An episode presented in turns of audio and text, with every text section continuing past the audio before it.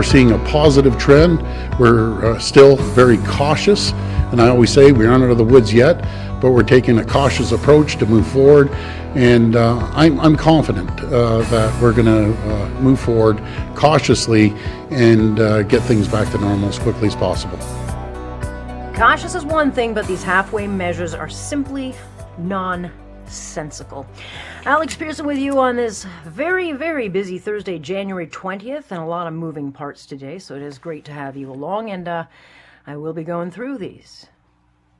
These reopening plans that, uh, whew, I get that there's a balance, you know, that Doug Ford needs to strike, but frankly, I just fail to see how this snail's pace for reopening makes any sense, given, you know, we're the most vaccinated province in this country. But I do want to start on something that I don't think a lot of parents know is actually happening in their kids' schools. And a letter is circulating on Twitter from a grade one class in Toronto that was sent home to parents, informing them that uh, kids at lunch can't talk to each other.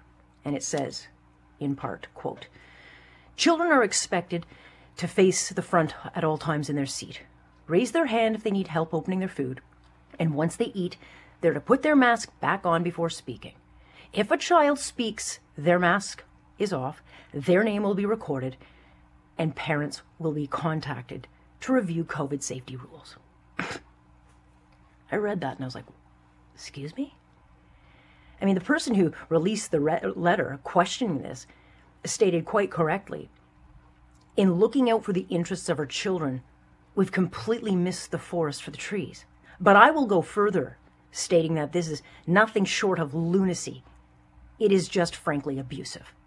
And I hadn't heard about this, but I started poking around only to learn that this is an arbitrary rule that's been happening in some schools across this province for months. But I asked my own son, hey, what's going on at lunch in your school? And apparently, this has started happening in his school upon his return on Wednesday. And the justification is that, well, lunch is the greatest risk for spread. Really? And how do, how do all these educators know this? We're not even tracking cases, so that's just nonsense. But how is it even keeping kids safe?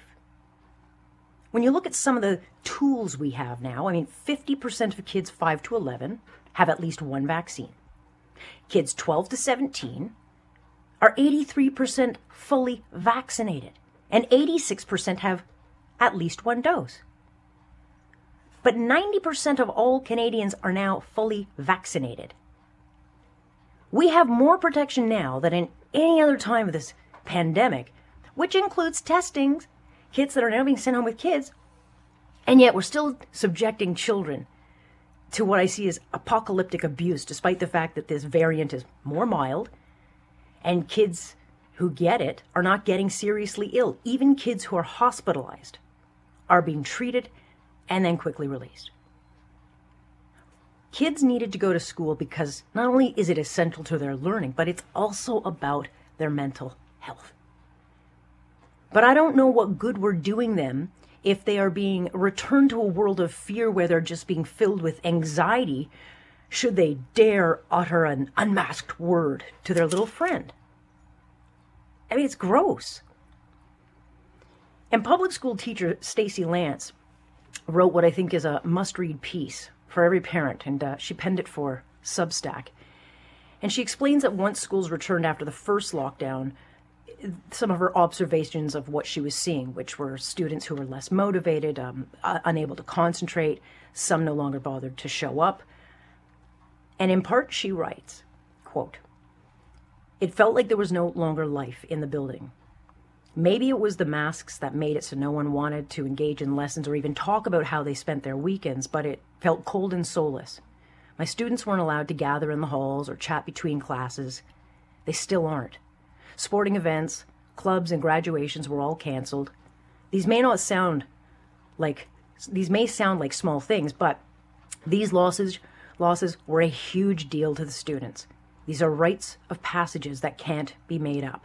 And then she further writes, quote, I see that many of my students, especially the female ones, feel a heavy burden of responsibility. Right before Christmas, one of my brightest 12th graders confided in me that she was terrified of taking off her mask. She told me that she didn't want to get anyone sick or kill anybody. She was worried she would be held responsible for someone dying. End quote. She says her kids no longer want to speak in the class. Some want to hide behind their masks because they're ashamed of breaking the rules. This is the damage she saw after the first lockdown, then what, we're into the third? I don't know how this is okay at all. In fact, I'm quite disgusted. And for those asking, well, what's the big deal about masks on kids? Well, there are actually things that happen to children wearing masks all the time. And the UK just uh, issued a report on the efficacy of face masks on kids with the author of the report stating, quote, Wearing face coverings may have physical side effects and impair face identification, verbal and nonverbal communication between teacher and learner. There is detrimental impacts on communication in the classroom. So we've got kids of all ages who now can't see any facial expressions, they can't hear what they're being taught, and we've got teachers spending more time telling kids to fix their mask, not say anything, not leave their desk, than on simply teaching the kids school and life skills. And the report further says there's no evidence masks are effective. Cloth masks, which kids often wear, are utterly useless. They don't spread stop the spread of the virus at all. And N95 masks don't help either because they don't properly fit children's faces. And the data in the UK report mirrors a study out of Spain, which also found the same thing, which is why you're seeing the UK and European countries now abandoning masks. And the WHO, in their guidelines, they advise against masks for kids under six and only suggest selective masking for kids under 11 and who have underlying health issues. Yet here we are in the most vaccinated and most locked down province on the planet, insisting kids cover their faces with this mask masquerade so that those in charge look like they're taking action. It's clear by now, you know, that Omicron is going to get us all. It's going to infect everyone, even if, even those of us who have been fully vaccinated. So I don't understand why we would insist on doing more damage to children than we need to. I don't know. Is this to make the unions happy? Is this to please the never ending hysterical TV doctors? I mean, why not? Why stop at masks? I think maybe we should just force children to hold their breath while indoors. I mean, we don't yet have the long term data to show the damage we've caused to generations of children in this country, especially in Ontario and I'd add in Quebec. But I assure you, the reckoning is coming.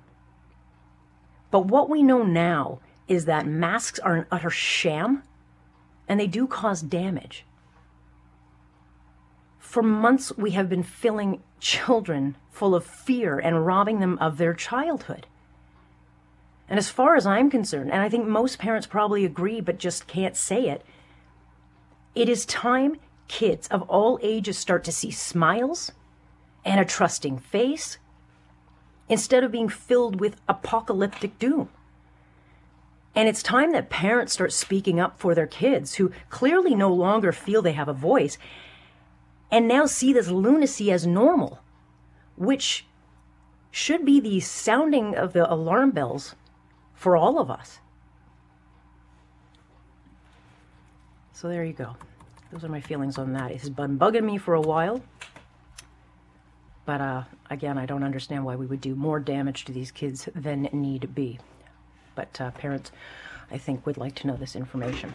I am Alex Pearson. This is On Point.